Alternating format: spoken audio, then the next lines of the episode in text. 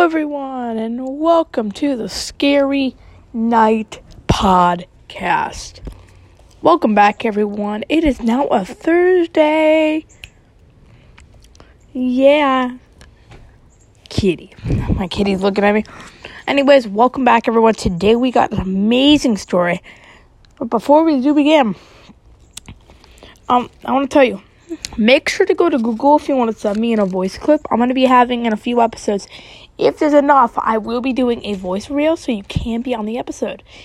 And here's how you do it. It's really easy.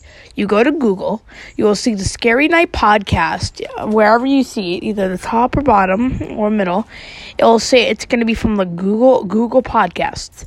Then you go up there and then you press website. Then it'll say send a message send your message, add everything you can in there, and guess what?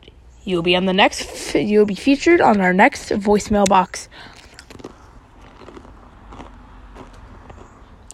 All right, I'm currently eating some Doritos.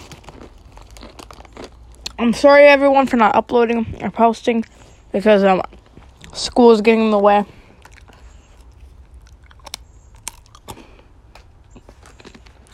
Alright. Busted him. Alright. Alright, everyone. This story is Comp from by Green Jackets. Here it is. Get a warm glass of milk. Drink some water. And here we go.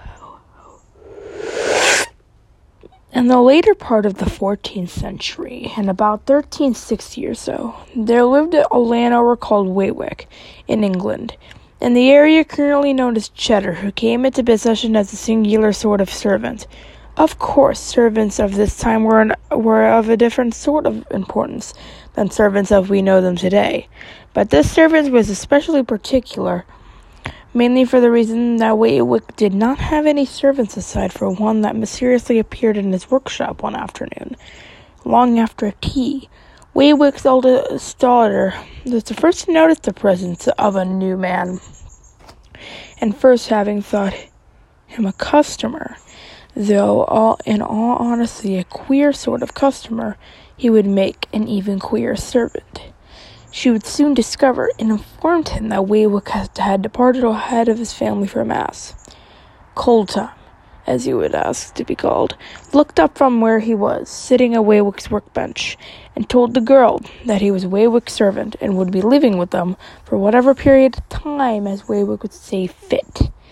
And thus Cold Tom came to live with the Waywicks, Cold Tom ended up being a curious breed of a servant, something of a combination of a butler, footman, coachman, and general man of business. Tom, of many things, much more, his family thought he he should have ought to. But then, Tom always had a curious sort of pull, was rather tall and excessively thin, and his too large head was swamped with a great mass of down, downy blonde hair. His face was half over with his eyes, which twinkled a blue green, and stood out in the night like like pinpricks of Saint Elmo's fire. But despite his strangeness, Tom was never disloyal to the Waywicks and did his very best to serve the man. And everything the only fit of a temper came when he destroyed a pot laid carelessly upon his hand by Waywick's daughters Mar- Margarita, both of which were, were, long and thin and fragile, and no one could hardly fault him for being cross. Then, on the morning of April 4, in the late part of the 1360s, Mr. Mrs. Waywick came home to find a cabinet in the kitchen with where no cabinet had been before. It was, Tom explained when she asked the magical cabinet.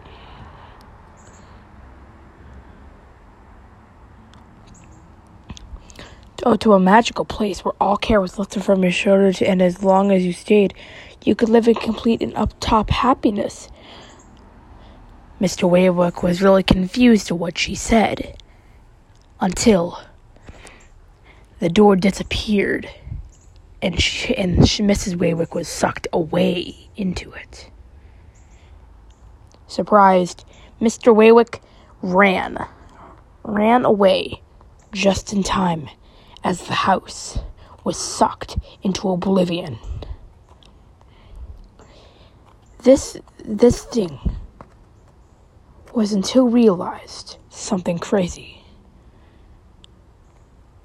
There's a note left in the middle of the empty puddle of where once was where was the the once was house. It said, "I've been with you, and you're and you are great. Don't worry, I've captured lots of people, and you're on my list next. Be aware." You're gonna die soon. Thank you, everyone, for watching, listening to this episode.